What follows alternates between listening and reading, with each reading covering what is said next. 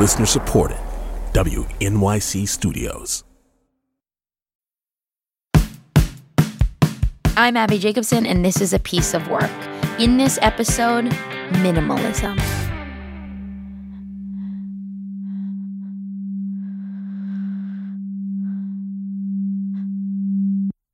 I'm just kidding. Okay, so today we're talking about minimalism, the art of not that much. A stack of boxes, a series of blank canvases, a single fluorescent light. It's the kind of work that people sometimes see in museums and say, huh, how did this end up here? You know, when I take my mom to this museum, she hates these. She can't handle it. I mean, I just saw before a few um, young women standing in the front of this work being like, You've got to be kidding me to each other. I can understand that. Minimalist work seems almost like anti art. You can't get a sense of the artist's hand. And that can lead you to thinking that there's nothing there, no effort, no beauty. But that's just not entirely true. There's a lot in what seems like very little. I'm standing in one of the MoMA galleries with Mark Joshua Epstein, a teaching artist here. I work for the Museum of Modern Art, the Whitney Museum of American Art, the Jewish Museum, and when I'm not doing any of those things, I'm in a studio space in East Williamsburg up five flights of stairs. And we're looking at what appears to be three blank canvases.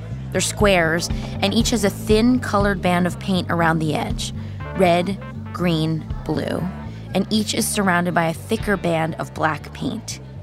The piece is called Primary Light Group Red, Green, Blue, and it's by the artist Jo Baer. I personally love it. I feel like it allows me a space to be calm and think about what's happening in my life. I just found it extremely peaceful. But I also don't entirely get it. Whenever I go into a museum or, or a gallery and look at art, I find, and I hope this doesn't come off as insulting as an art educator. Bring it. My thing is like, I don't always want to know what the intention was because I kind of am of the mindset like, I was just saying this and sort of discovered it. I'm like, well, my experience is the thing. Or else, like, the artist would have written a whole manifesto about the thing. So, this is great. Okay. I am married to an art historian. Okay. And the hugest knockdown, drag out, most crazy fights we have are about our experiences walking into museums because he will go right for the wall text and he wants to know what either the curator says or the artist says. He wants to know the information before looking at the work. That's the biggest fight they have? Okay. Go on. I really believe that art should be some kind of sensory experience visual, um, audio, like something, smell, something, and that you have to have a moment of maybe being frustrated, being kind of in the weeds, being in the dark, where you're just experiencing the work. And I think, you know, museum texts and museum educators are for people who maybe want a little more concrete information. But if someone walked through a show at MoMA and just really enjoyed each artwork and kind of thought about maybe how they were made or how the colors made them feel, or related it to like the socks they were wearing that day and then left, I feel like 100% success.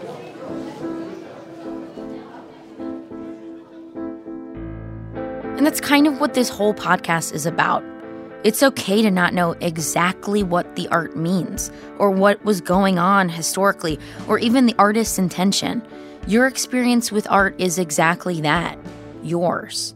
Again, like when I look at this piece by Jo Baer, I feel like it's giving me a moment, some space to think and process. And the more my eyes go back and forth between these three paintings, the colors engage and ignite my brain. And it turns out Jo Baer studied psychology and worked towards a master's degree specifically on perception. So these paintings, each one white with those thin bands of color, they have a funny way of messing with your eyes. These, you know, look really simple, but they weren't really simple. To get them really perfect took Yeah. a lot of effort. And so that's interesting to me. But I think if you can get a group to actually stand in front of this work and spend 30 seconds or a minute just looking, mm-hmm. often people will start to have experiences. Like they'll realize that the magenta band and the green band and the blue band are the same value and they have the same amount of white in them. It starts to do things to your eye. So these pieces are deeper than they look. When you take a little time, as Mark says, the colors start mixing into each other. The white doesn't feel so white. You even start noticing the floaties in your own eyes. Essentially, there's a lot to look at. And still, people pass these pieces by, wondering why a blank canvas is in a museum and feeling kind of pissed off about it. And that is a win for Jo Baer. Jo Baer wins. If she can make paintings, you know, 50, 60 years ago that are still really pissing people off, I feel like she was onto something. Yeah. Yeah, it's what you as an artist kind of dream of that someone spends enough time in front of something to have a feeling or a thought, even if it's a negative one. That's true. You want a reaction. You want to get people to take a second look. If it pushes buttons, it's doing something right. And as a woman making art in the 1960s, that was especially important. It was a way to say, I'm here, I've got something to say, listen the fuck up.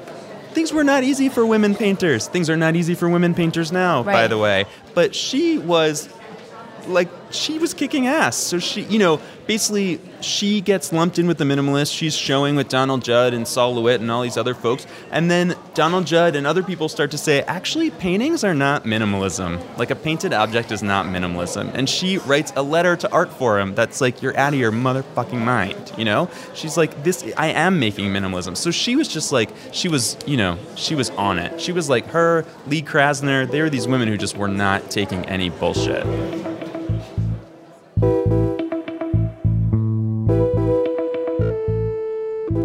Hello? Hello, is this is Abbi. Yes, this is Jo. This is Jo. Hi, what a pleasure. I this is so exciting for me. Jo Baer called me from where she lives in Amsterdam. She left the US 40 years ago and has been living in Europe ever since. In the 1960s, Jo stood out among the so called minimalists because she was a rare breed a painter. I've never been a minimalist. I was considered one. But I got into a war with uh, Judd and Morris and things like that. I wrote an article. Since the sculptors were leaving us painters out, I attacked them back in Artforum. And when I decided I had had enough of painting is dead and uh, things of that sort, I just took it upon. First, I tried to write some letters to some of these people, which they never answered. And then I decided to write them in public. And I took Judd apart and I took Flavin apart. That being said, I don't want to attack other artists. Jo Baer is in her 80s now, and she's still busy. She's making art and she's writing a book. You were kind of like this badass still. Listen, I wasn't badass. I just said no when I didn't want to do something. That's very rare in the art world. I had a reputation for saying no if I didn't like it. rightfully so. You know, as a woman in comedy coming up, comedy has been like kind of throughout history more of a boys club or or people like to talk about it being a boys club and people like to talk about the art world being a boys club as well. Yes, it was. And can you speak a little bit to that? Uh, I didn't feel very much about it because I was, first of all, trained through master's level as a scientist. So I came to painting very late, 28, 29, and sort of looked around and decided what I wanted to do. My mother was a commercial artist, so I'm second generation artist and had been avoiding competing with her. And uh, the first shows I was in, which were more or less by accident, but were in the Guggenheim, the paintings were bought off the wall. Wow. So I was included in all the shows I should have been included in. But I was the only woman in that group. Yeah. So why would I have a problem? Right. In fact, the feminists called me a female man because I was successful. You know, later on I became a role model and then it was all okay, but that waited till the year 2000. So I was never part of the feminist things. My work was different. Right. And I will say to you that my work was neither female nor male, it was both, and that doesn't happen very much. But she was still a woman operating in a man's world. I have had paintings returned to me twice. That was at the very beginning when they learned that Joe wasn't a male name, that it was a woman. The first time it happened, the guy lived in Arizona in a bomb shelter with his mother. Okay. Yeah, that makes sense. Yeah, that sounds about right. the second time was somebody in Canada. Okay. Oh my goodness. It was within the same year or two. And I think I was a great success in Germany. My German dealers, they misspelled my name. They spelled it J O E. so I did very well in Germany. It's so interesting the fact that one would assume that Joe is a man's name, and when they learn that you're a woman, they give the painting back. They can't accept. It's like, how does that change the painting? Doesn't. I've sold it to somebody else. No. Well, how does it change my work, you mean? Yeah, it doesn't change your work at all. It just No, my work is always my work. Yeah, that's why it's genuine and good and lasts this long. Yes, it is so inspiring to hear an artist, particularly a woman, talking about how good her work is with such confidence and no apology. You have to believe your shit is good, or else why are you making it? If you don't think that, how will anyone else? And Jo Baer, after 80 years, still crushing it. Her work is so her work. It's genuine and good, and that's why it's lasted so long. Next up, ways to open your space and your mind. This is a piece of work.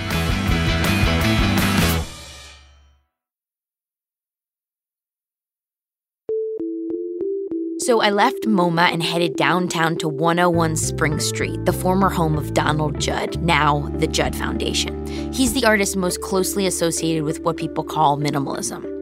We stopped in here in the last episode about light. Judd lived here with his family, and this place is just absolutely incredible. It's five sun filled floors, there's huge windows, and all around you and everywhere you look is work by Donald Judd, Dan Flavin, and other artists from the 60s and 70s like John Chamberlain and Claes Oldenburg. It's a museum, but it's also a home. It's a relic, and it's fucking mind blowing. The thing that I feel when I come in here and just like uh-huh. it makes me feel different than when you go into a museum because it is like curating your space. It makes me feel like I want to kind of curate my space to be just a little more. Well, you should. That's Flavin Judd, the son of Donald Judd. I know it gets a little confusing because Don's friend Dan Flavin was also a famous artist, and he named his son after him. So, right now, I'm talking with Flavin Judd, and he's showing me around and telling me about the work in this space. It's all very pristine, simple, elegant. Think perfect plywood tables with matching chairs, galvanized steel frames, and stacked iron boxes. But do not call it minimalist. Donald Judd hated that term.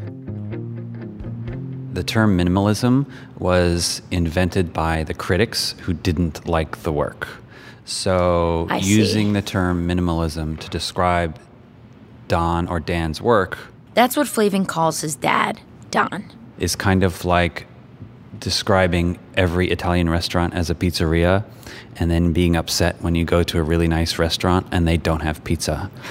It's not good for the work and it's actually bad for your understanding and your possibility of understanding the work because you've already shut down what it could be. Right. And it's a reduction of what the art can be and what it can mean. And art should be open His dad ultimately decided that he needed even more space.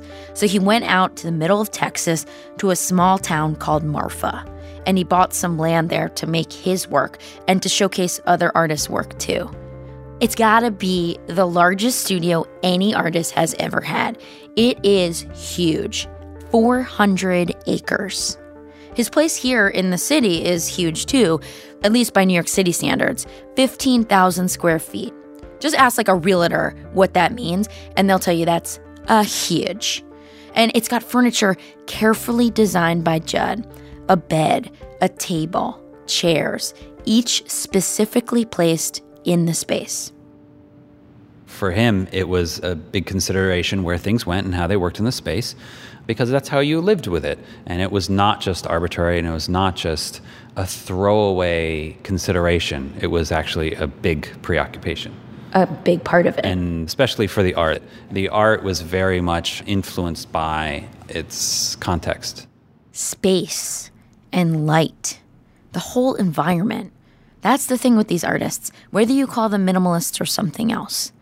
People come here expecting to walk around and look at some art, but it's not just about the pieces, it's the entire space around the work, too. If you see one of Dan's pieces in a big museum stuck in a corner, it's really not going to have an effect at all because it'll kind of be lost. And the same for a lot of artwork. Museums are not the best place for them.